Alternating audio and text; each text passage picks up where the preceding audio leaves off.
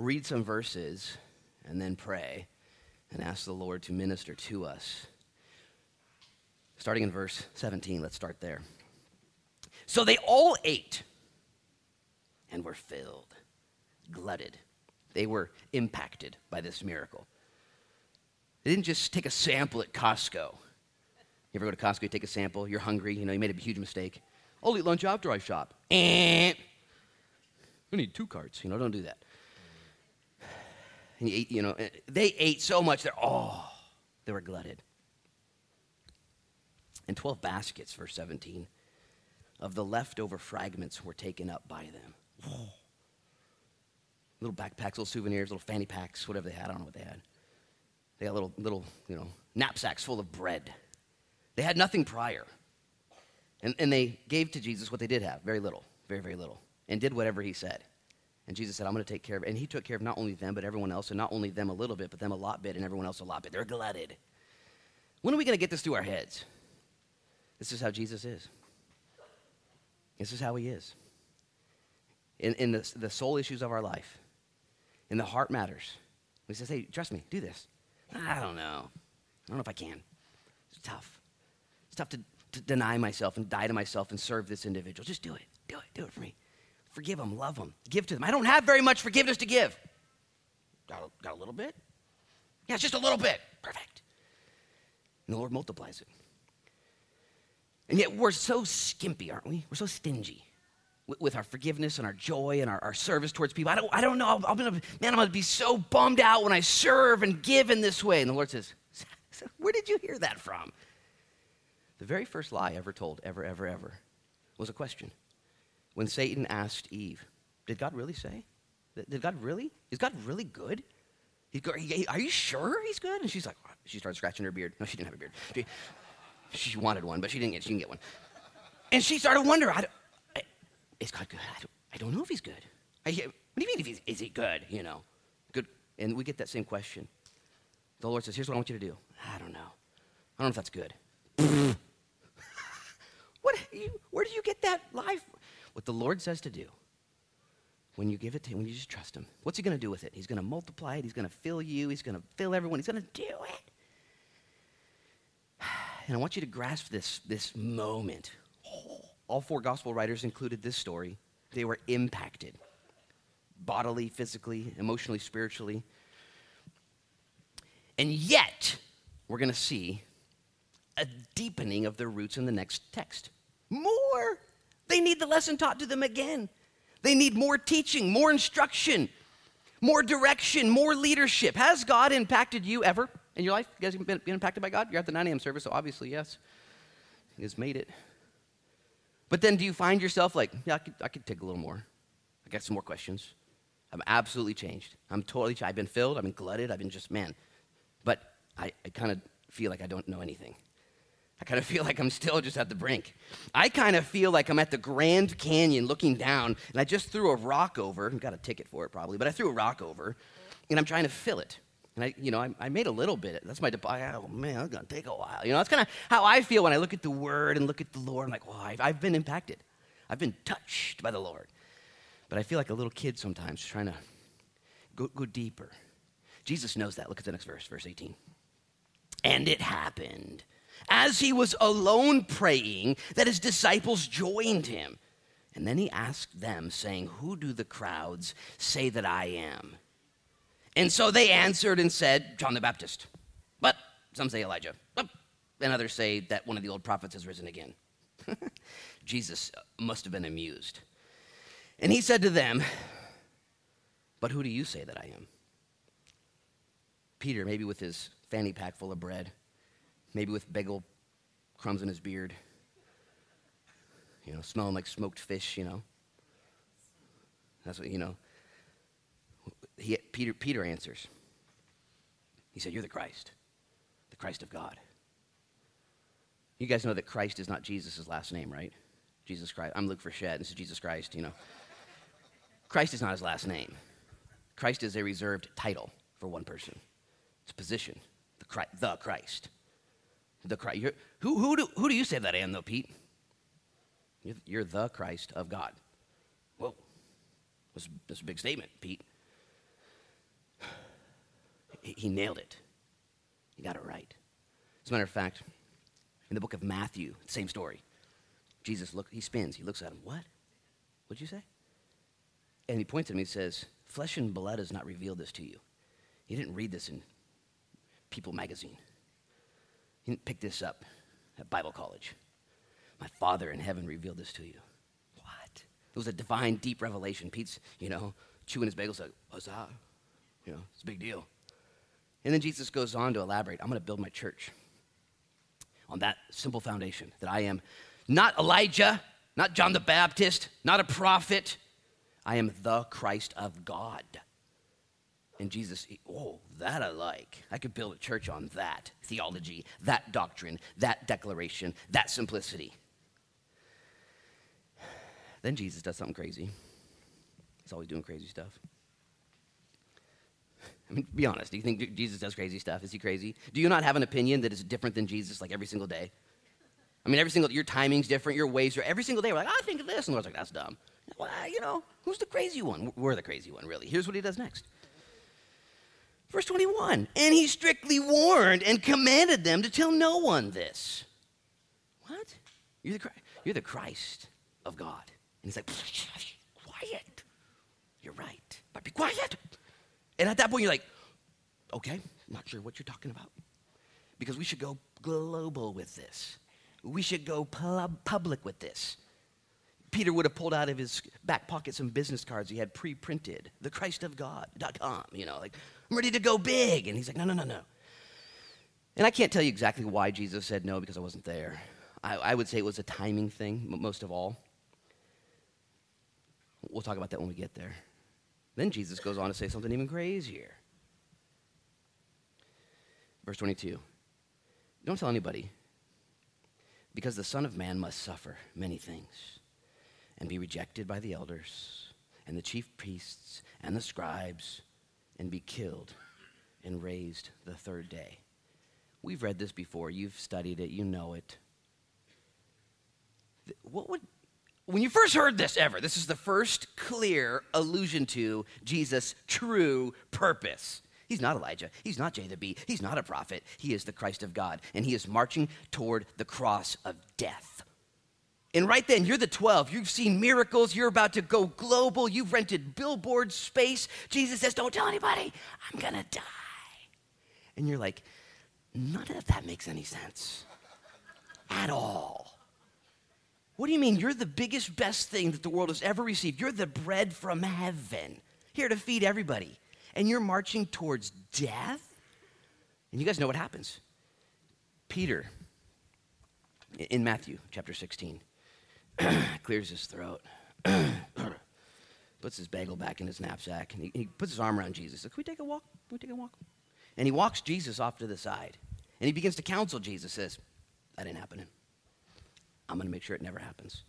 I will make sure this never happens. And Jesus looks at Peter and says, Get behind me, Satan, for you know not what you speak of. You're mindful of things of men, not the things of God. And then Jesus goes into what I believe a sermon that had a volume level that increased a little bit. Okay? You can believe your own version.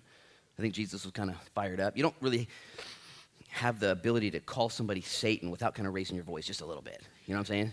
It's not like one of those loving, you know, hey, Satan. You know, it's just kind of like, it's a, you know, have, it's just, that's how I look at it.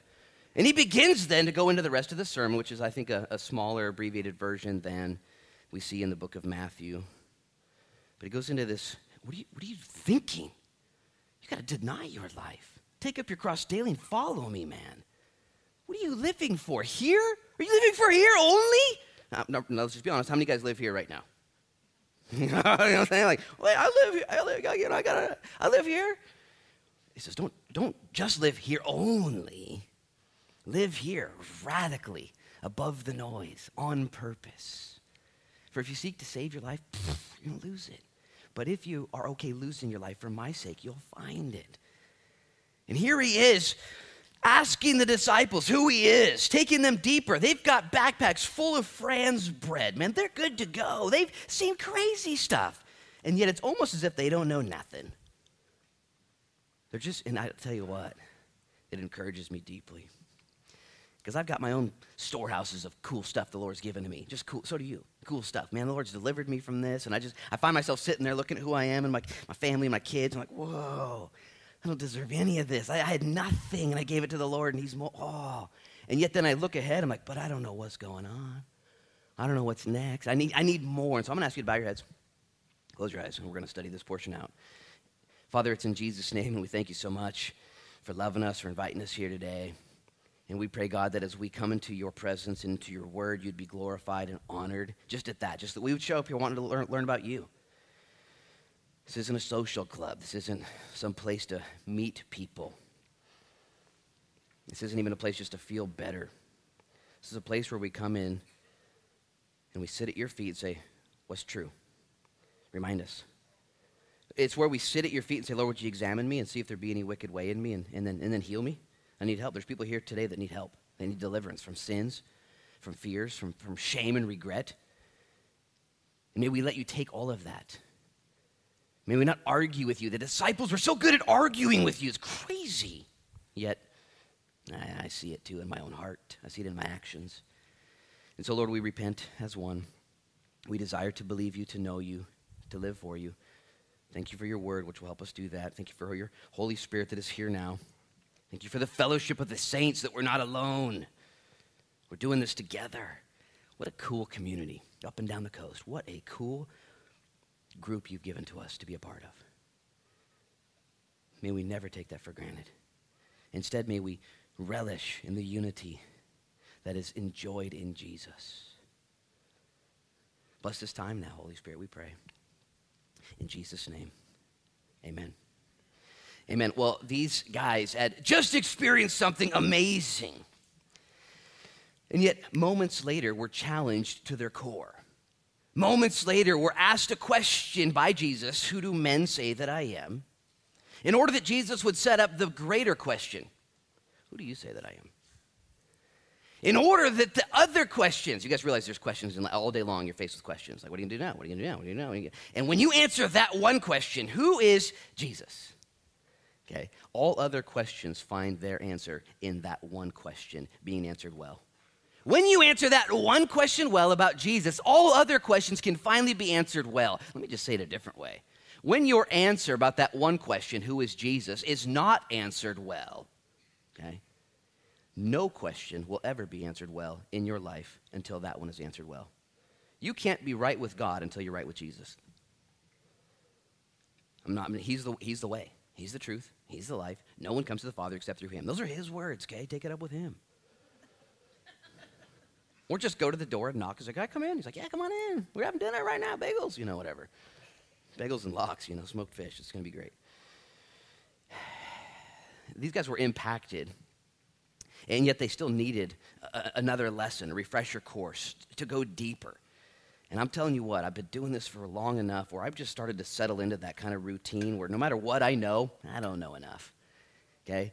The Lord has more for me. And this will motivate you for Bible study, for fellowship, for life groups, for prayer time, for accountability, for confession of sin, for book study, for whatever, when you just realize at the beginning of your day, I don't even know what's going on. What is happening, you know? And don't run right to your iPhone to figure it out. It won't tell you. Instead, run to the book, the good book. Say, Lord, here I am. Like these guys did. Jesus begins this portion praying. And while he's praying, it says that his disciples come and join him. In the King James Version, it says, while he's praying alone, his disciples are already with him. Okay? They're already there. I'm not sure if the New King James translators didn't like that and couldn't handle the fact that he was praying alone with people. You ever been alone with people? Not talking about your marriage. I'm just kidding. I'm just kidding. You know, you've been alone with people. Jesus was alone in prayer, and his disciples were right there. And I just love this scene. He's praying. What's he praying for? I believe he's praying for them. Because he's about to ask them some serious questions. The question about what do men say about me is, isn't that serious of a question. Okay, it's like, here I am and here you are. What are they doing? Who cares what they're doing? And Jesus asked that question to set the other question up. Who, what do you say, though? What is your cognitive, ontological, foundational conclusion of who I am? And whenever I ask people about Jesus, what, what do you think about Jesus? They tell me. I say, why do you think that? Where did you get that? You can tell them they're missing church right now. I, I just ask them, where did you get that from? Where did you come? You know, National Geographic, you know, Biology 101. It's just what I believe. What do you mean that's what I believe? Next time you get pulled over by an officer, okay, and you're telling him why you were going that fast. Well, I just believed it was that speed, you know. I just thought, you know, make my own rules. okay, here's the citation, and you're under arrest. You're, you can not drive anymore, you know. You can't make up your own rules. And Jesus is asking the most important question in the entire world because on it hinges the rest of all the other questions. And I just love how Jesus is so patient with these guys. If you don't think Jesus is patient with you, you're not going to enjoy Christianity. Okay, you're going to get weirded out. You're going you're gonna look in the mirror one day and you're going to be all frustrated with the person you see. Oh, darn it, man.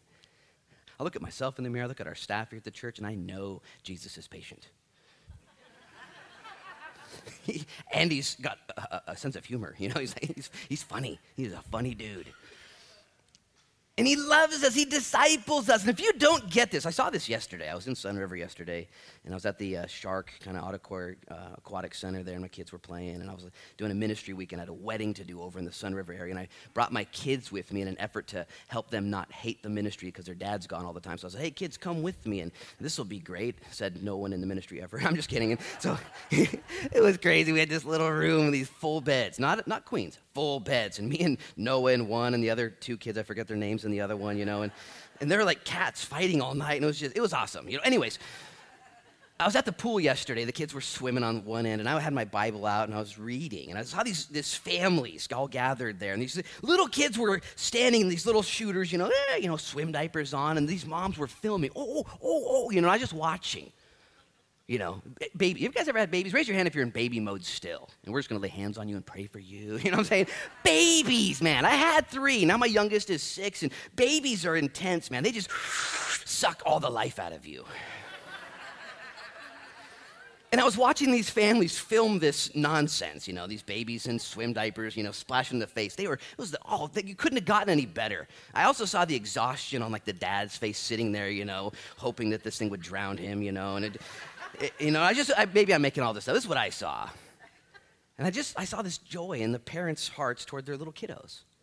And then I saw, I thought, you know, God, thank you. Thanks for letting us raise kids, for letting us be around kids, those who don't have kids. We, we, there's kids everywhere. And God's allowed that to be part of His system. And when you have a kid, you, go, you give them everything you got, you know, forever. And they take everything you have and more and yet we volunteer for it. We're like, I'll take some of that, you know. I'll take three of them, you know, times three. And I just, I, Lord, you're so. This is how God looks at us, like little kids just coming to the fountain, you know, and just in our swim diaper, and, and He's just excited about that. He's He's joyful over the little baby steps you make in the faith. And he allows everything God created in, in creation is a principle or a picture of who he is and what heaven's like in his heart. Okay, it's all there to illustrate him, all of it, even families, the family dynamic. Okay, adoption, foster parenting, all that, the family dynamic of his love and appreciation and pursuit. Father's love, the mother's love, all that's there. And I just, I, I started thanking God for, I was reading this portion as G- Jesus is like a dad. Here's the boys, you know, eating bagels and they're getting tummy aches, you know, and he, also, he wants to take them deeper, to disciple them. And if you can look at your life in that way, like I said, I had my kids with me yesterday. What was I thinking?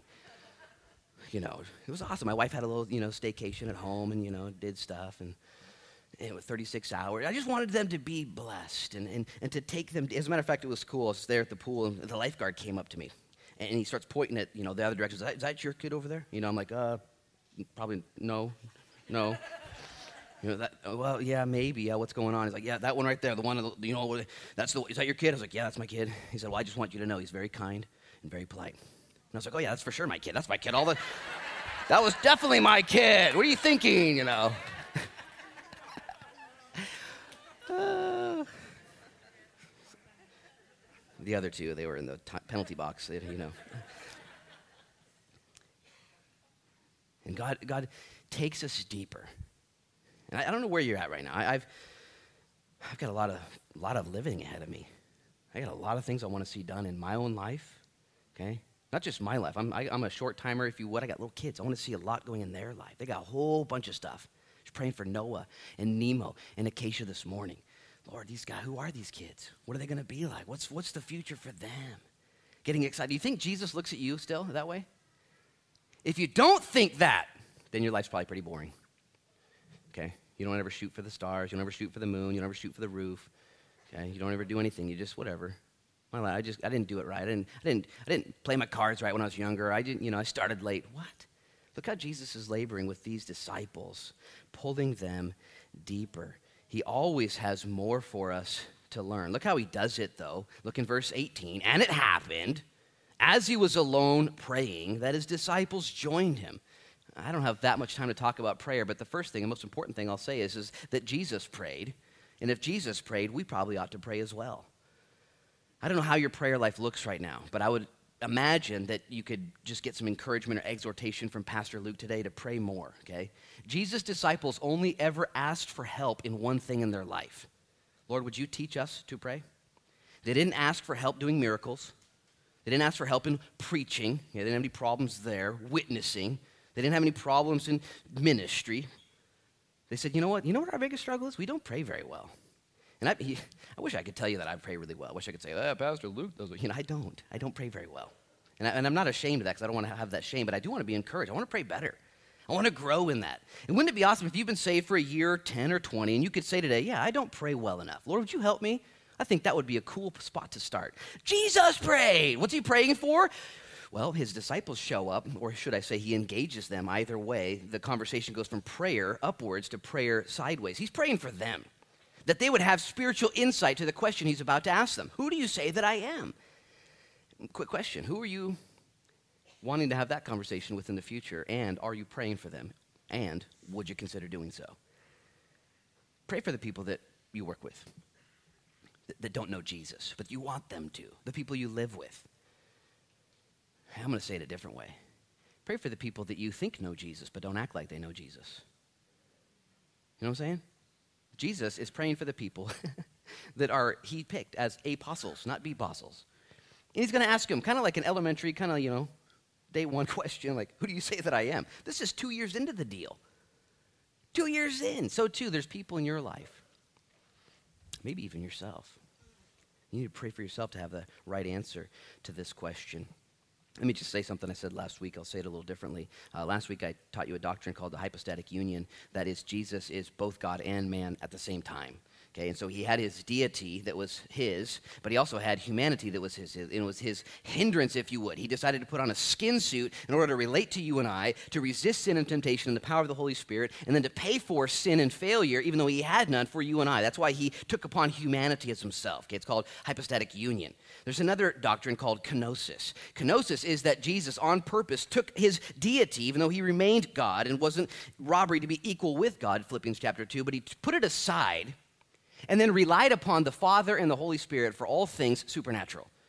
Okay, it's called kenosis, that he just he took his, his, human, his deity and set it down. He chose to put a skin suit on with limitations. And anything supernatural he experienced was from the Father or the Holy Spirit. And so when he asks these two questions, here's your thoughts for the day.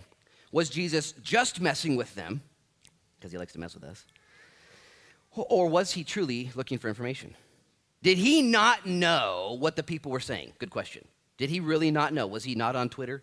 You know, was he not on Instagram? Was he just, you know, doing his thing? Wait, what do people say about me, anyways? Is this just a lead up question? And it is. Or is it just him messing with them?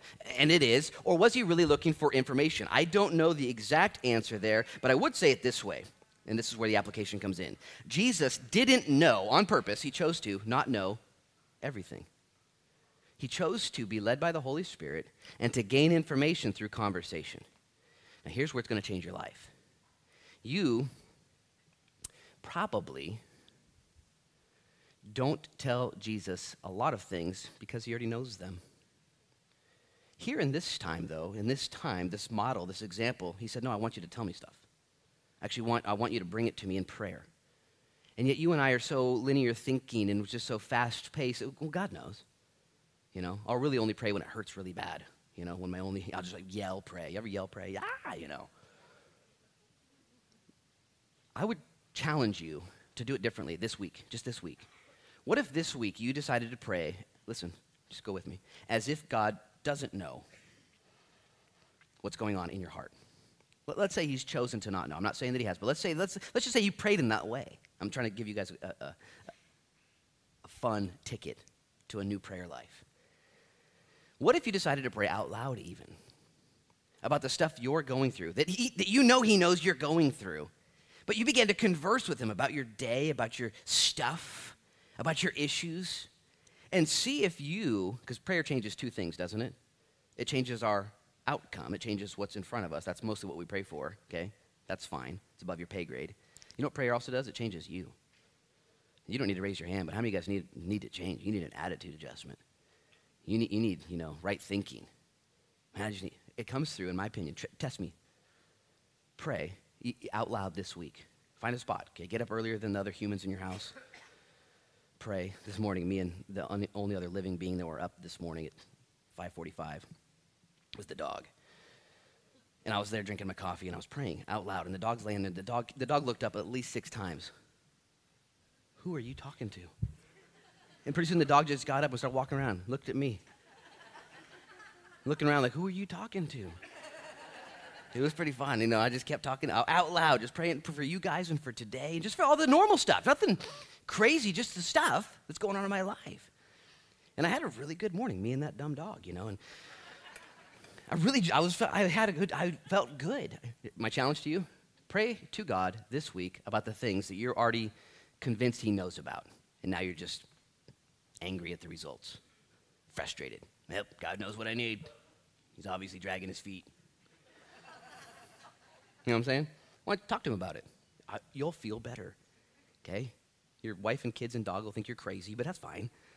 We all know you're crazy anyway, so thank you. Look at verse 18 again. And it happened, as he was alone praying, that his disciples joined him, and he asked them, saying, Who do the crowds say that I am? It's funny that he didn't respond to any of the answers. There are so many opinions about Jesus. I don't have time to talk about it, but make sure your opinion is founded and grounded in the Bible. Okay? You don't get to spin it, you don't get to add anything to it. Your, your, your opinion isn't necessary. The, the facts are in, the declarations are clear. It's very simple. Make a decision quickly, they say to Jesus, I'll just read it to you so you can say, verse 19, so you can see it. So they answered and said, John the Baptist. But some say Elijah. Others say one of the old prophets has risen again. These, these ideas of Jesus, by the way, maybe, and I, I had to repent earlier this week. I had a lunch with some friends of mine. I go to church here. They sit over there usually. Sometimes there, one time there.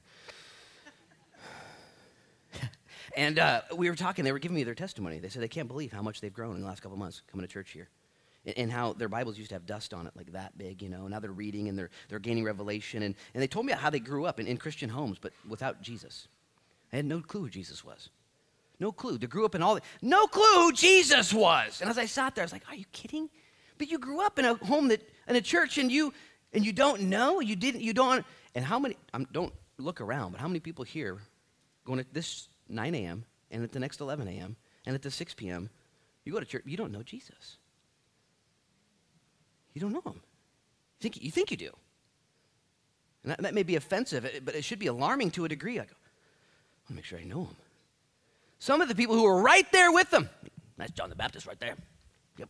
Look at the way he preaches. Talking about the law, do's and don'ts. Jesus talked about all that. And they concluded that's who he was, John the Baptist. There are people today in churches, maybe you who are law driven, who want to just talk about fire and brimstone and hell and damnation. You've seen these people. Maybe you grew up that way. Maybe you even have a little bit of that. You don't understand this whole grace thing. I was in Portland about three weeks ago, praying for the Axe guys on Tuesday night, and Eddie Townsend and I decided to catch a Blazer game while we were there. And as we're walking into the Blazer game, and they lost by one to the Memphis Grizzlies. Anyways, as we were walking in there, there were these people with big signs, you know, turn or burn, and their loudspeakers were louder than anything you could hear, and they were yelling at people, saying how God hates sinners. And Eddie and I looked at each other, hates sinners, hates sinners hates hate and we, we just resisted the urge to go talk to them and engage and you know help them understand. It's just it's, i've done that before. I've been i've talked to those guys. It's and there are people who are convinced that god is wrath only anger law. You, you've seen that. Eddie pointed out wisely. He said i bet you in their hearts those guys who were preaching there at the blazer game which by the way they were also not last night, but the night before, at the Moda Center, Salem, somewhere. Again, the same crew at the Winter Jam, which is a Christian concert of Christian bands for Christians to enjoy. And here they are at the Christian concert telling. I'm like, pick a different crowd. These are the, this is your team. We're, we're on. I went to a Hillsong concert, okay, in, in Portland, a Hillsboro or something like that, two years ago. And they were there telling people to repent. I'm like, we already did that. You know, we're, we're paid money to go worship Jesus. We're, we're cool. You know, anyways. There, he's John the Baptist. He's angry. He's mad. John the Baptist was the last Old Testament prophet, okay, under the Old Covenant. Okay, he didn't have a message of grace. He did not. He prepared the way for the one who would have that new message. He also said that some think you're Elijah, man. Okay, you're doing miracles, you're creating signs and wonders, you're doing stuff. And there are Christians who would love for Jesus to be Elijah. They would love for him to be the one who does miracles for them and signs and wonders and healings. And this is what it's all about. Did you know Jesus rarely healed in the context of how much he could have healed? He rarely healed. matter of fact, even Elijah in his lifespan only did 16 miracles that are noted. Don't, don't read. I love miracles. Wouldn't you love to have more power and greater miracles? God says no. Don't, they'll get confused. They'll, they'll, seek signs and wonders. They'll have an immature faith. That, that's not the road or the route that I'm going to lead in. Otherwise, he would have. He would have came in that spirit of Elijah, and there are people, whole churches and denominations, frantically seeking after miracles. He's like, nah, I'm not, that's not who I am. The, the last group, though, that he was identified with was one of the prophets. Now, the prophets in the Old Testament were both spiritual and political. They would receive words from God and lead the people, but they would also give those words to the ears of the kings. And I wonder if people looked at Jesus and said, Oh man, finally we got ourselves a Republican. You know what I'm saying? And, you know, finally we got ourselves somebody from the independent party, you know. And, eh, and they, they were hoping, this guy, this guy. And there are people, churches, individuals. Jesus would say, What do you think's the whole agenda down here? Well, politics, legislation. Got to get some, you know, got to make America great. Got to do that. And I just don't think that heaven flips over for that kind of ideology. I, I, I personally don't. Jesus then asked this question, verse 20. And he said to them, But who do you say that I am? Peter answered and said, The Christ of God. This is the one question that will answer all other questions. As we are praying at the 8:30 prayer time, Kat, our worship leader this morning, prayed that all of us would be blessed in that identity we have in who Jesus is. When you have your identity in Jesus, okay, you, get, you got rid of your own identity. Who do you say to them? You're the Christ of God. You're the Christos. It's not your last name. You're the Christ. The Christ was one person who could save all persons. The Christos, the Messiah, the sacrifice. When Jay the bee, his cousin, saw Jesus, he said, Oh, behold, the Lamb that takes away the sins of the world. What? And when you have your identity there, everything changes. And until your identity is there, everything will be the same. You'll go to a church. You'll attend. Nothing will change for you. Your marriage won't change. Your, your life won't change. Your heart won't change until you are identified in Jesus. And your roots grow into Him. And all of a sudden, your fruits that come out, whoa, I'm rooted in Him. I'm abiding in Him. And the fruits are coming out. And when that happens, you can then work forward and you can get through junk and you can find yourself standing at the pool, fountain flowing in your face with a swim diaper that needs to be changed. And because your identity is in Jesus, it's good. You're doing good. He's got a fresh diaper for you when you get out. And he's going to grow you and he's going to teach you. I pray that you would know who Jesus is. The first question what do people say? What do you say? It's, it's almost like that question we ask each other. Oh, you go to church? What church do you go to? Isn't that the question we ask? What church do you go to? You can tell a lot by people from what church they go to. But usually, rarely ever do we say, oh, who's Jesus to you? You know, wouldn't that be a radical follow up question? What church you go to? I go to the Nazarene church. Oh, cool. Who's Jesus to you? I go to Radiant Church. Oh, cool. Who's Jesus to you? I go to South Beach Church. Cool. Who's Jesus to you? You know, and what your answer is, is telling. And Jesus doesn't, he doesn't care what church you go to. He doesn't care. He cares who he is to you. You can go to any church you want as long as Jesus Christ is Jesus Christ. Not one of many, not a J the B, not a prophet, not an Elijah type. Jesus asks this question, and Peter gives him the answer the Christ. And, and this is what Jesus got excited about in Matthew 16. It's elaborated, it's, it's where Jesus begins to then build his church. And I believe Jesus will build your life from ground zero up. When you just surrender and say, You're, you're the Savior. I don't need just a little bit of political advice and a little bit of, you know, reformation. And, you know, I don't need just a little bit of reform in my life. And I don't need just a miracle. I need to be saved. Again, having lunch with my friends on, on Thursday, it was, it, was, it was humbling to realize how many people grow up in, in Christendom in America and don't know Jesus as the Christ. And if, you, if you're here today, I do not want you to leave with that question being unanswered. Who is Jesus to you? But who do you say that I am? And you better have a biblical answer. A biblical answer. This will help you in the rest of your decisions. Don't anybody making decisions this week? Holy smokes. We got some decisions to make, don't we? Big decisions. Some are planned. We got a big decision coming up. Others are on the fly. An opportunity. Oh, what do I do? I don't know. Are you a Christian? Yeah. Well, you know exactly what to do. Who's Jesus to you? He's, he's the Christ. It will make you make the right decision. Don't you sometimes just wish that all the decisions were made for you rightly? When this decision is your foundation, it will make you make right decisions. You will do for Jesus what you are supposed to do, and you will not do what you are not supposed to do for Jesus. I think it was Wednesday, I don't remember now.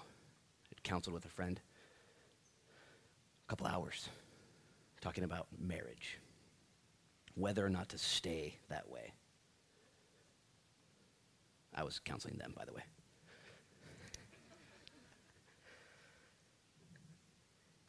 And, and, and it, it, comes down to, well, are you, are you a Christian?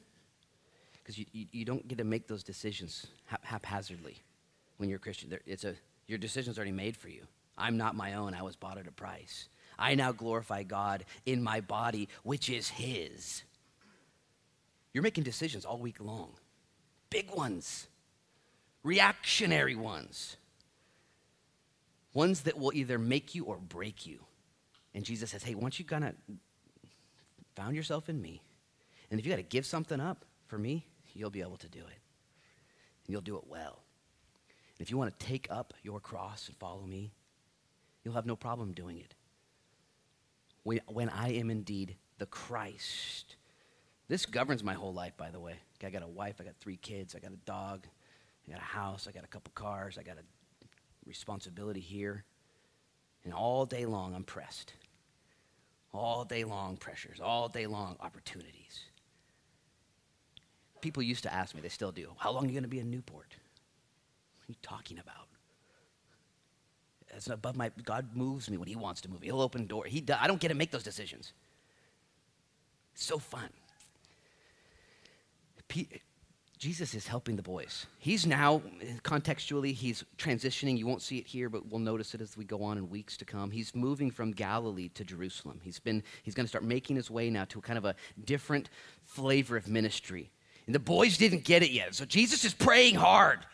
He's asking them, guys, who do you say that I am? Because what he's about to drop on them offends them deeply. I'm going to read it to you. Verse 21, he strictly warned and commanded them, Tell this to no one. The timing wasn't right. Our timing's never right, isn't that true? You know, like, well, you know, God, God knows. He's never been late. He knows what he's doing in your life too. Just, just wait on him. And then he said in verse 22 The Son of Man must suffer many things and be rejected by the elders and the chief priests and the scribes and be killed and raised the third day. Why these three things? By the way, the word must is circled in my Bible. Jesus wasn't just like, you know, checking the newspaper. Guys, I don't know if this is going to go well. The way I'm look, I see things are going to get weird. You know, he said, no, no, I know what's happening. I must suffer, must be rejected, must be killed, must raise from the in the third day. Oh, oh, gee, remember what Peter does? He stands up. Hey, hey, hey, hey, hey, calm down, calm down, calm down. I know this marketing guy at Zondervan, okay? We can go ahead and write this thing. We'll have a book publishing. We'll, we'll take this thing. Don't worry about all. I don't know what you're talking about, Jesus. You need a bagel? You need a bagel. Obviously, you need a bagel, you know. You're working too hard. You're working too hard. You're praying too hard. And, and, and he gets rebuked. You're, you're, you're mindful of the things of man, not God's word. How many of you guys are in God's word all the time? Just like that, this is where you get your ideas. You funnel your mind through it. I got an idea. Well, you better just put it through the grid. Okay? I, got, I, I think it's, okay, put it through the grid. Put it through the grid. Peter wasn't doing that. He didn't do that. He rejected, he bucked, he pushed back. Why did Jesus have to suffer? So you don't. Okay? You guys think grace is cheap? Isn't grace crazy? If you repent, if you ask for forgiveness, you, you won't be held accountable for your sins. What? That's got to be illegal. Well, no, somebody was held accountable. Jesus suffered physically, emotionally, spiritually, worse than anybody ever. There's nothing cheap about grace. He must suffer. He didn't just die, it wasn't just a lethal injection. You're going to feel a little pinch here, Jesus, you know. no, no. Suffered. Like I said, physically, emotionally, and spiritually, the separation. He rejected. The stone that the builders rejected has been made the chief cornerstone. Prophecy said he would be rejected by the, by the, by the inspectors. Killed. Taken upon his skin suit, innocent. Crucified for you in your skin suit, who's not innocent. Raised from the dead on the third day. Beating sin and death, our greatest enemies. Now here's Peter with Jesus. He loves Jesus. He's on Jesus' team. Jesus, this is so good. And Jesus, I want you to know what I'm doing because I'm not doing what you think at all or what anybody thinks. I'm living for an eternity, a world beyond here. And he goes on to then this next portion of scripture, which I'll read quickly, which is one of the most challenging scriptures you'll ever read. And again, I believe in the context, his voice raised. Get behind me, say, What are you thinking? What are you thinking? Do you think it's all here and now and this and only? Like those kids at the pool? This is it. We made it. Swim diapers. This is it. No, no, no. There's more. There's more. And the Lord looks at us in our lives and says, There's more to come after here. Live here well, but don't live for here only. That's what he says. Verse 23. Then he said to them, If anyone desires to come after me, that's circled in my Bible. Do you have that desire within your heart to come after Jesus? To really, not, not just be part of a social club or a cool church or to understand some Christmas theology. Do you really want to come after Jesus? Or are you just, just a taste tester? Or do you have an uh, ulterior motive? Maybe you want Elijah stuff and you want John the Baptist stuff or you want prophet stuff. You want, you want that. Jesus isn't interested. If anyone, here's what he says If anyone desires to come after me, let him deny himself, take up his cross daily, and follow me. To deny yourself, by the way, is not just saying no to the Doritos, okay? No to the Oreos. Nope, not gonna do that. I'm gonna deny myself. To truly deny yourself, this is fun, is to get over yourself completely. It's not about me. It's really not about me. My past failures, I'm over it. My future successes and present workings, I'm over it. It's not about me. I'm denying myself in the equation of salvation. It's Him and Him alone. Wah-ha! To live as Christ and to die as gain. He must increase, I must decrease. I'm denying myself. Okay, for you high control people and you whatever people and overthinkers and all the rest, this is so fun. Deny yourself. And take up your cross daily. Okay? Obviously, this is a metaphor. You can't die on the cross daily, kids. It just doesn't work that way. In those days, to take up a cross literally meant there's, this is a one way trip, not coming back. Okay? Crucifixion we talk about the crucifixion and the cross with like you know flowery terms some people are wearing crosses today and you guys know this was a barbaric execution in that day if you were a roman citizen you were not allowed to be crucified can't crucify you it's too barbaric when paul was executed he wasn't crucified he had his head cut off it was more, more clean but for the enemies of rome crucifixion Crucifixion is an interesting way to die. Jesus said, I want you who are going to follow me, desire it. It's got to be cool. Get, get, get, over yourself. Just deny yourself. And, have, and, and, let's go. And then take up your cross daily, which is an association with me and a, and a thing that people would want to distance themselves from the cross. Where you're laying down your own rights. Where you're letting, did you know that Jesus didn't crucify himself? He, it had to happen to him. He had to relinquish his rights. Go, go with God's plan. Matter of fact, there were two deaths on that weekend. You guys remember. One guy killed himself, Judas Iscariot. Jesus also was killed, but not by himself, but through surrender. You, you can shoot yourself, you can hang yourself, you can poison You can't crucify yourself. You notice that? I'm going to crucify myself today. Oh, no, it's not going to happen. And when he says cruci- when you take up the cross, it's you getting over yourself. I'm not talking abasement and you know, people like to really get down on their flesh and just get crazy. This is more of a love relationship with one who would do this first for you.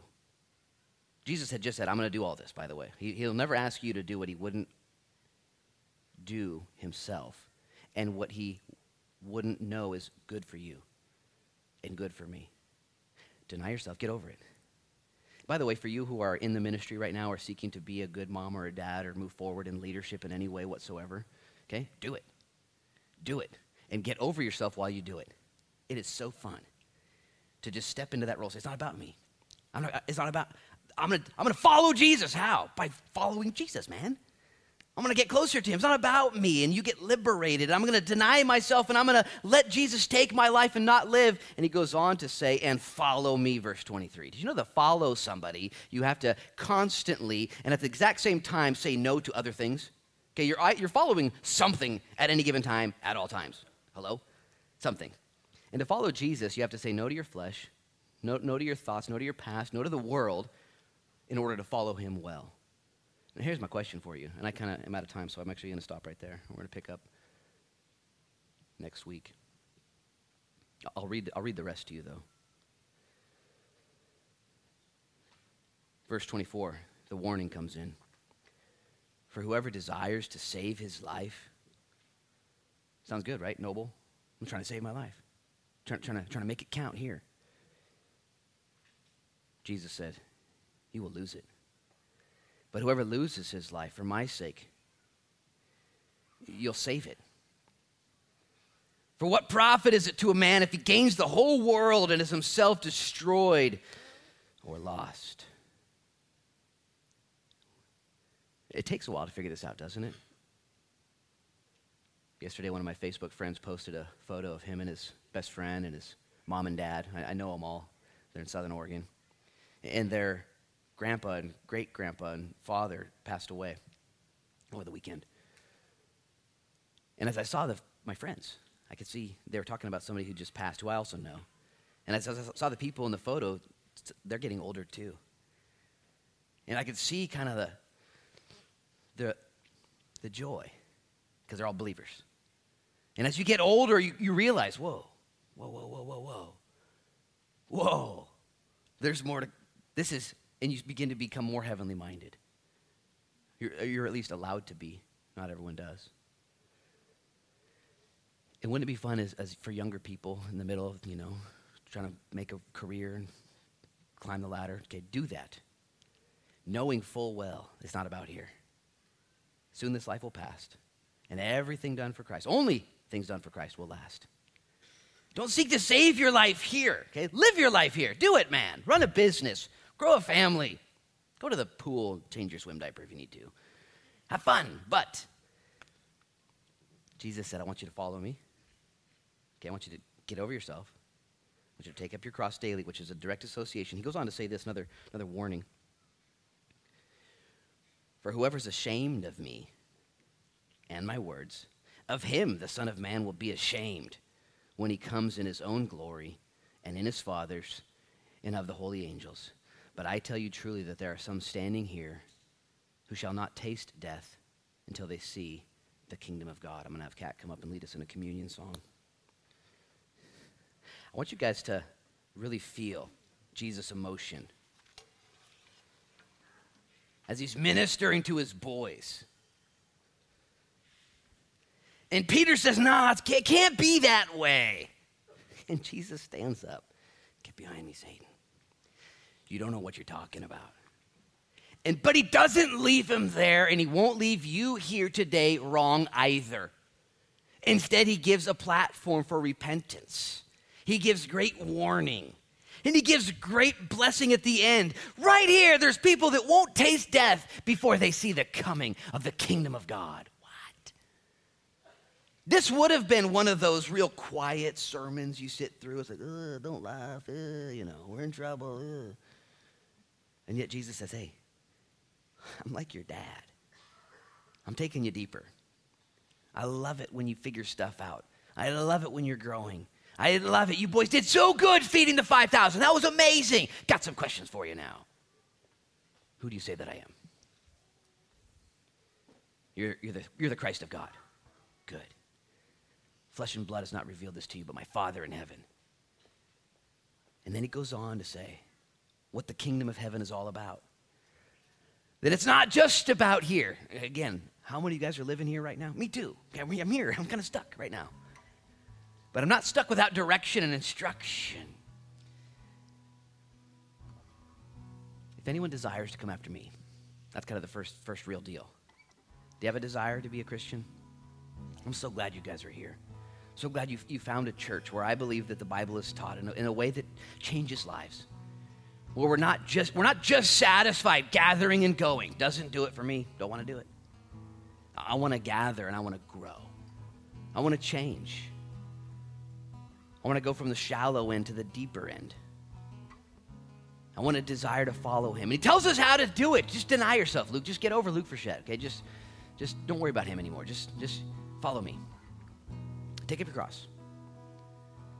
And let's go. Because this world doesn't have what you're really looking for. It's a fool's errand. It's not going to do it. And only you know if you've bit into the bait. Only you know if you have the things of the world. Only you know. I'm not going to judge you. I'm actually going to ask you to bow your heads. Father, we're here studying your son's words, desiring to grow by them, to be changed, to be set free and liberated. And if you're here this morning and, and you just you want to make sure that you know that you know that you know that you know that you know that you know they were with Jesus for two years, you think they would have known, but Jesus knew they didn't know. Maybe you would humble yourself today and say, maybe I don't know. Maybe I have no clue. Maybe you want Jesus to be political. You want you want the church to get involved. You want stuff to happen. You want more legislate, whatever. And Jesus would say, I am the Christ of God. That's what I'm going to build my church on. And I want you to follow me. And I don't want you to be ashamed of my words. That is my message. I sit right with you. I know the pull to blend in, the pull to not be heavenly minded. So uh, if you're here this morning and you would just want to ask the Lord for help or to firm it up, maybe you're doing great and you're sitting here saying, Yes, Luke, this is so good, this is so good, and you're good. Thank you for loving Jesus. But if you're here and you, you want to make sure that you know you have the right answer and that He is the Christ of God to you, and that you can take up your cross daily and follow Him and deny yourself not be ashamed of his words, and you just want to make sure that that's what's going to happen next, would you just raise your hand up, just in humility? Humble yourself. Peter didn't get it right. He was called Satan that day. Just hum- humble yourself. If you want to just do it right, Lord, I just, Lord, just maybe even raise your hand up right now, believers. If you just want the Lord to check you, Lord, you just check me out. Just check me out. Check my business out. Check my check my marriage out. Just check me out. Make sure I'm good. I want to do it right. Lord, I don't want to do it for here. I want to be effective down here. I want to be a game changer. I want to be a participant. I want to bless people. I want to bless your kingdom. Use everything I got. And the Lord has given 10 talents to some and five to others and two. And He said, invest, go do it, but do it for my kingdom. Just raise your hand if you let the Lord check your heart.